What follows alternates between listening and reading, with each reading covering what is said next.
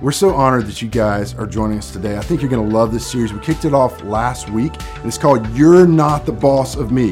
Now, I know you've never said that. Well, maybe you have, maybe you thought it, but this is a great series talking about these things that get lodged in our heart that play out in our lives.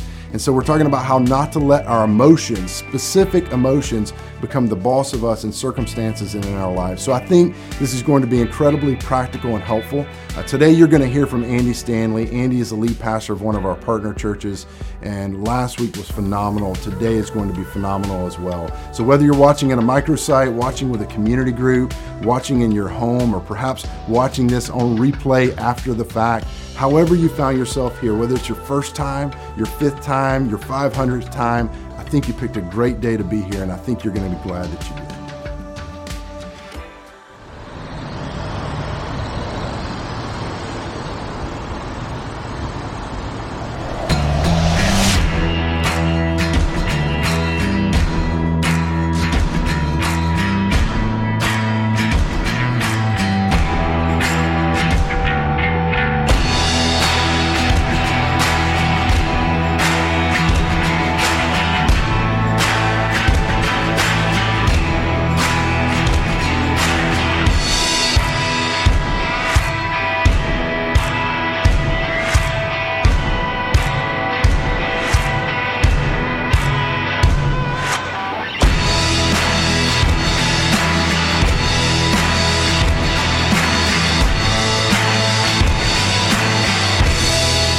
Today we're in part two of the series that we just began this past week called You're Not the Boss of Me.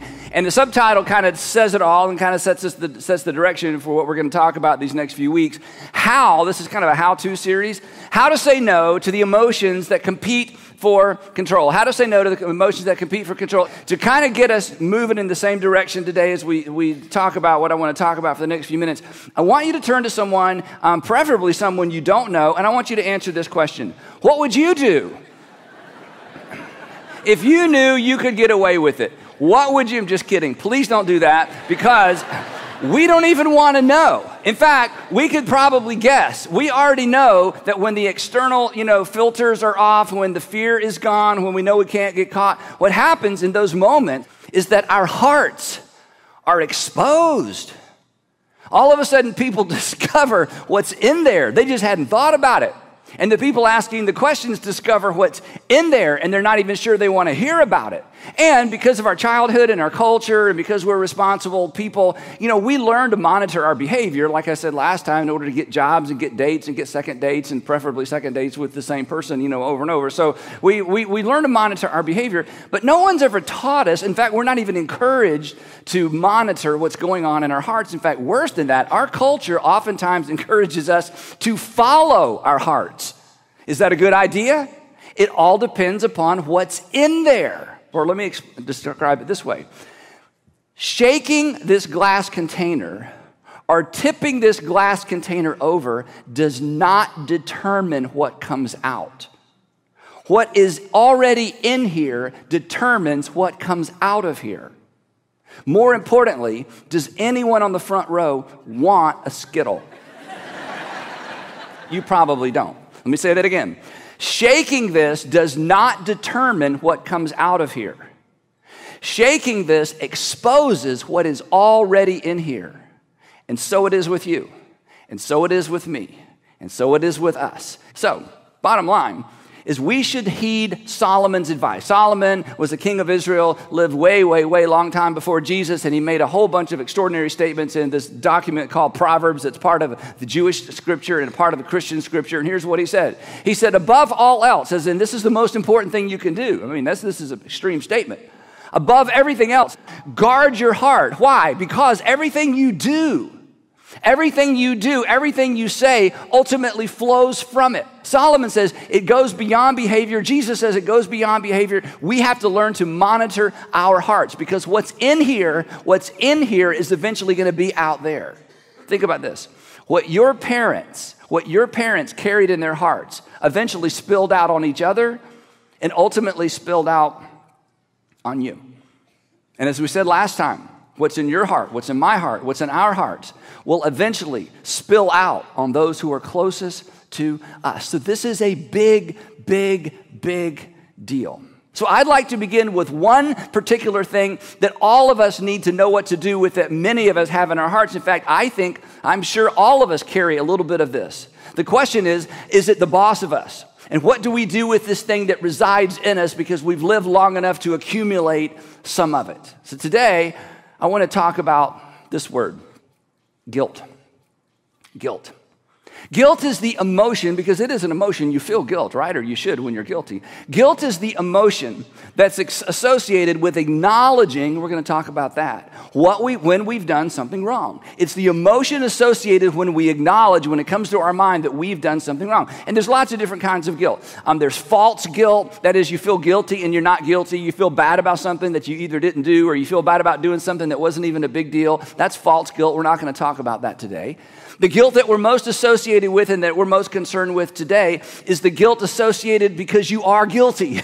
you did something wrong. You did something wrong to someone and you've hurt someone and you rehearse it. And over time, if you're not careful, what you did in the past begins to define you. And then there's the guilt that is real because we did something, but we don't feel it most of the time. There's the guilt that it was so bad, what we did was so bad in that season, in that relationship, in that job, whatever it might be, and it, we did it, we're guilty, but it, it is so terrifying and it's so overwhelming that we just stuff it, we stuff it, we stuff it. We know we're guilty, and then every once in a while it comes looming up. And when it does, we all do the same thing. We retreat to the narrative that we have created that allows us to carry our guilt without it overwhelming us. And we all have a narrative. The narrative goes like this Well, it wasn't just me. Well, they participated as well. Well, I was only 20. Okay, I was 25, but I was, I was only in my 20s, right? Well, I was a college freshman. Well, it was my first job. I mean, yes, I'm guilty. Yes, I did it. But we create a narrative, and the narrative allows us to distance ourselves from our actual guilt, and we suppress it. But here's the thing, and here's why we're going to talk about this, as uncomfortable as it is. Denying it denying it well or excusing it, denying it or being defined by it, always empowers it. And guilt throws you and throws me off balance. And when guilt throws us off balance in our relationships, especially the relationships most important to us, guilt becomes the boss of us. And here's why because guilt creates what I refer to as a debt debtor relationship a debt debtor relationship. Guilt creates a debt debtor relationship within us, between us and ourselves, and between us and other person, other people. Every single wrong, and here this is so important for where we're going in the series. Every single wrong you've ever committed against another person, there was a sense in which you took something from them. You stole something from them. And because you took something from them, either something physical or uh, mental or psychological or, you know, lots of different realms, we create this disparity within them. When we take something from them, we owe them. So there's this debt debtor relationship. In fact, we even have, ter- we've created terminology for this. We use it all the time. We say, I owe her an apology. I owe her, I took something, and now I need to give her something back. I can't give her back what I took exactly, but I, I owe her something. Or, I don't know how I can make it up to them. Somehow I owe them, I'm in debt to them. But here's the trick, and here's what makes this so difficult. We don't experience guilt as debt. We don't experience guilt as debt. We experience guilt as a weight, a weight that throws us off balance. In fact, some of you, because of your unresolved guilt that we're going to talk about in just a minute, you are off balance in your parenting. You overparent, or you're a permissive parent as you, you're responding to something in your past. Um, you are too aggressive in your relationships. You're too timid in your relationships um, your ability to forgive, your ability to love, we're off balance because of this debt debtor relationship. And we, because we experience it as a weight, an unnecessary weight that throws us off balance, specifically in our relationship to ourselves and our relationship to other people. Again, we have terminology for this. When you finally resolve the guilt, when you finally get rid of guilt, how do you feel? You, this is the terminology we use. We say, you know what? I just feel like a weight has been lifted off of me. But here's the other tricky thing about guilt we carry the weight everywhere we go. And if we don't resolve it, and if we don't connect some dots that we're going to do in just a few minutes, guilt evolves into something very different and something very sinister. Guilt evolves into anger. Because at the end of the day, you're angry with yourself. And I'm angry with myself. I did not live up to my expectations. And the problem with anger is that anger leaks. You've disappointed you, but now you're constantly disappointed with the people who are closest to you. You didn't live up to your expectations, and now nobody else can live up to your expectations either. See, guilty people don't feel the debt debtor relationship. Guilty people feel the weight, and the weight throws us off balance. But here's the really difficult part of this guilty people, guilty people, and we're all guilty. Guilty people rarely ever make the connection between their guilt and their anger. They are rarely able to put the, their finger on the source of their fury.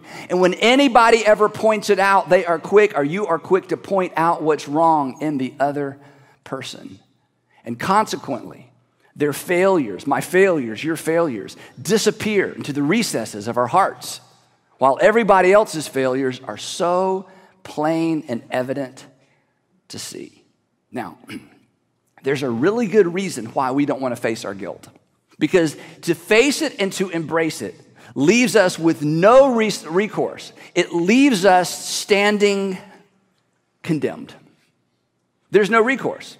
There, there's no way to undo the past. You, you can't go back and be a freshman again, right? We can't undo, we can't unsay, you can't unleave, you can't be un unfaithful, you can't undrink too much. You can't unwork too much. You can't return child's childhood. You can't refer, return his or her first marriage. So, again, we create a narrative and we just try to move on. Except you can't really do that either. Because your past, your past, my past, the past, was not designed to be left completely behind. It's your story. It's part of your story. And as much as we want to distance ourselves from it, if you don't resolve it, it travels with you. But here's the great news you do not have to be defined by your past, and neither do you have to spend this season of your life denying your past. There is a third option that Jesus offered. And someone who experienced this third option in a way that we can't even begin to imagine is the one that put it into words best. The Apostle Paul wrote something I want to read you for, in just a minute, but real quickly, this is so important. When I read what I'm about to read that he wrote, if you grew up in church, I don't want you to hear me reading the Bible. And if you didn't grow up in church and you don't have much use for the Bible, I definitely don't want you to hear me reading the Bible. What I want you to hear are the words of a man who had more regret than everybody in this room combined. A man who carried more guilt than everybody in your room combined. A man who carried more guilt and more regret than we can even begin to imagine. This was not theory for him. This is a man whose life experiences left him so broken and so ashamed and so guilty. Because the Apostle Paul steps onto the pages of history, as most of you know, as Saul of Tarsus. And Saul of Tarsus began arresting, torturing, and in some cases, imprisoning, and in some cases, executing innocent men and women in the name of God. And here's the amazing thing about his story he didn't deny his guilt, he didn't sand off the rough edges of his guilt. He documented it. We know his story because he tells us his story. But instead of allowing it to define him, and instead of spending every minute of his day trying to distance himself from it and deny it, the Apostle Paul, when he became a Jesus follower, he discovered this third way. And so, in a letter he wrote to Christians living in Nero's Rome, here's what he wrote and here's what he wrote to them. And here's what he wrote for you. Therefore, there is now no condemnation. Therefore, something new has happened. It's a new day, it's a new era, it's a new covenant. God has done something new, and as a result of what God has done, there is therefore now no condemnation. There is a space, there is a place, there is a space, there is a place where the actual past, where your actual past is neither forgotten nor condemning. It can be faced, even though it can't be erased. It can be embraced, and you can live without condemnation. You no longer have to pretend it didn't happen. You no longer have to live with that narrative that gives you excuses. You can face it and yet not feel the terrifying consequences and condemnation, either self condemnation or condemnation from God. And where is this space? He tells us. Therefore, there is now no condemnation for those who are in Christ Jesus. Those who are willing to face the condemning truth about themselves, acknowledge it to God, and surrender to the lordship or the bossship of His Son, stand uncondemned and are able to regain their balance. And why is this true? He tells us. He says, because through Christ Jesus, that is, through a relationship with Christ Jesus, through embracing everything God through Christ has done for us, through stepping into this new covenant relationship with God that has different standards and different rules and a different way of thinking and a different relationship with God. He said, through Christ Jesus, the law of the Spirit who gives life, I'll come back to that, has set you free from this other law, the law of sin and death.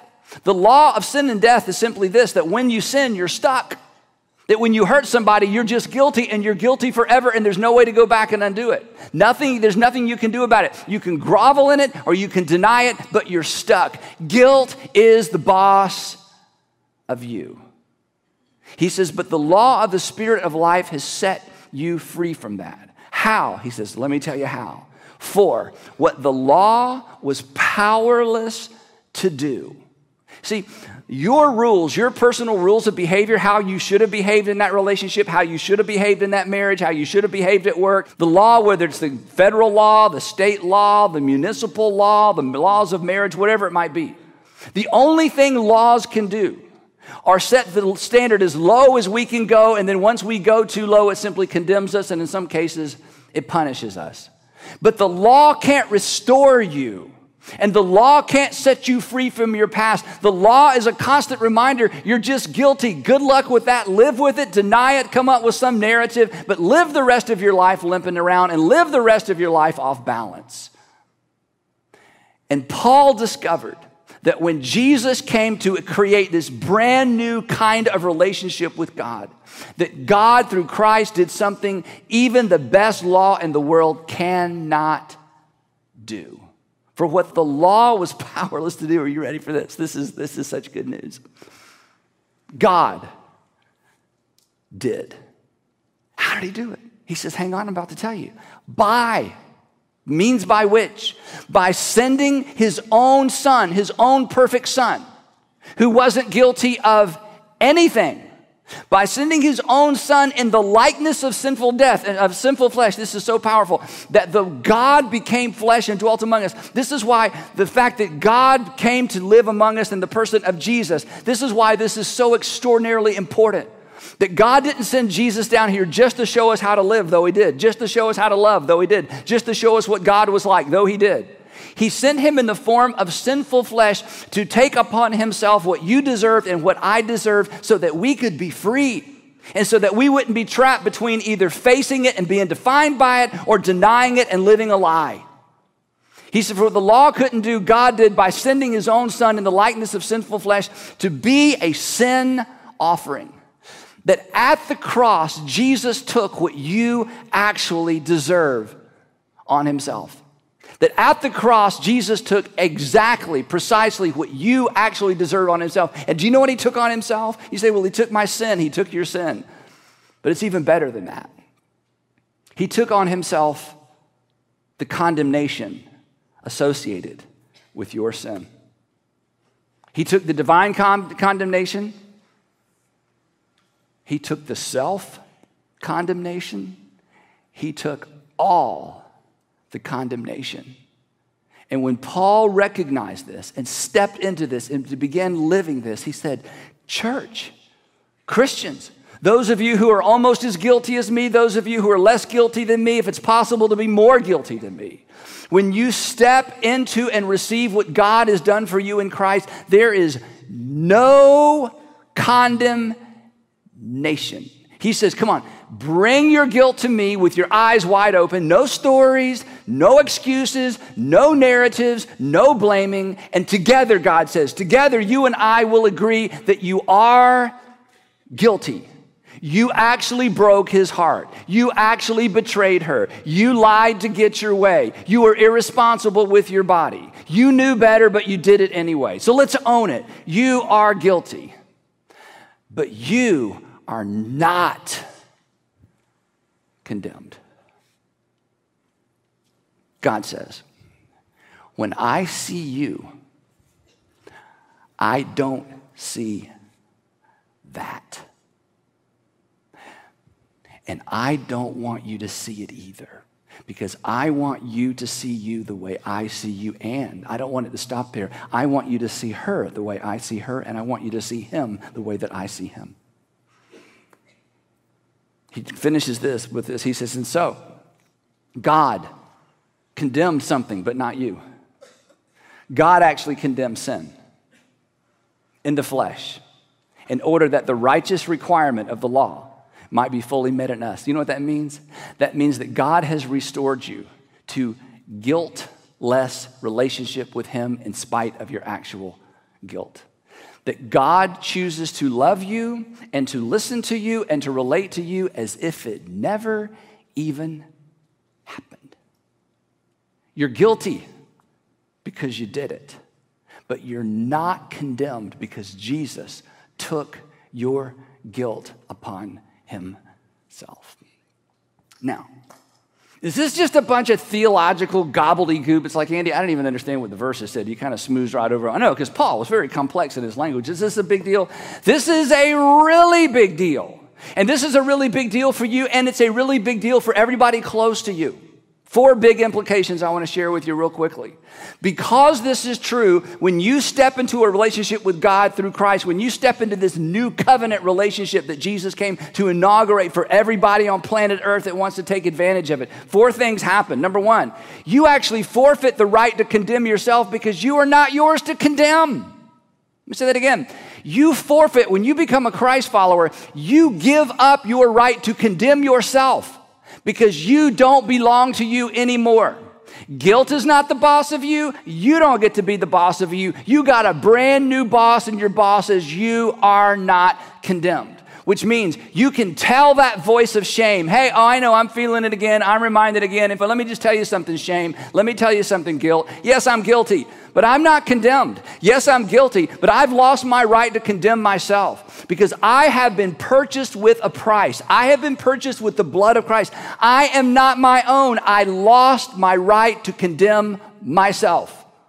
Yourself is not condemned because the one who purchased you declares you guilty. It's in the past, it's paid for. You are not condemned. Number two, your guilt will remind you, but it will not define you. You did it, but you are not what you did. God condemned sin, He did not condemn you. Your past, this is what's so powerful. And this is where I hope that all of you can get and all of us can get. And I know the process I had to go through to get here personally. This is not you, you, you, you, you. This is us, us, us, us, us. This is what makes it so powerful. Your past, your guilt, your worst sin, your worst day ever, your worst spring break ever, your worst moment ever becomes a pivot point for you. Not to condemn yourself, but to look up in gratitude for God. One day Jesus was teaching, and at the end of a little encounter with a woman who embarrassed the, his, his guest, the people who were hosting him, he said, Look, the person who is forgiven the most loves the most. The more you've been forgiven, The more you have in your past to be embarrassed of, the more that, that, there's the more that there is that you hope nobody finds out about, but suddenly you're, you're free to talk about it. He says the more of the stuff like that there is, the more your capacity is, the greater your capacity is to love, and the greater your capacity is to be grateful because your past is a pivot point to look up and to exp- express your extraordinary gratitude to God. Number three. You forfeit the right to condemn others because that would make you a hypocrite. When you finally get this, you forfeit the right to size folks up and just write them off. In fact, I would just say this my experience is this the more judgmental you are, the less aware you are of your own sin. In fact, the more judgmental you are, the more likely it is that you have some big sin that you've created a narrative for. And all that energy and all that guilt that you've never faced up to, it's just gone somewhere else. Because the people who are confronted with and embrace and face their past and their failures and bring them eyes wide open to God, they find it almost impossible to judge anyone else or to condemn anyone else because they know what a hypocrite that would make them. You are perfectly positioned when you get this. You are perfectly positioned to love the unlovable. You are perfectly positioned to forgive the unforgivable. After all, you freely received. How could you not freely give? Look, that one idea changed the world once. Last one is this. Now, you're free to make restitution without ex- expectations and without excuses. Let me tell you what's not Christianity. Christianity is not this I hurt you I betrayed you, then I went home and I asked God to forgive me, and now things are good. That's not Christianity. That's something else. Christianity is this I hurt you. I faced my guilt. I asked God to forgive me, and He gave me what I don't deserve. So the least I can do is to come back to you and give you what you do deserve. That's Christianity. Your new covenant, your new covenant marching orders is to love as you have been loved. And God, in his perfection, humbled himself through Christ to give you what you don't deserve. How dare we not go back and make restitution to the people that we have hurt? But when we go back, we don't go back with our narrative, we don't go back with our excuses. We don't go back with our stories. We make restitution freely because of what God has done for us freely. Your restitution your apology, your willingness to go back may unlock a vault of bitterness that's been eating them alive from the inside. And it's possible that your humility, as you model the humility of Christ, may be the thing that allows them to deal with stuff in their heart that they don't know what to do with. So I hate to ask you this question, but maybe this is the reason you're watching today. Is somebody waiting for you to make the first move? Is somebody waiting for you to make the first move?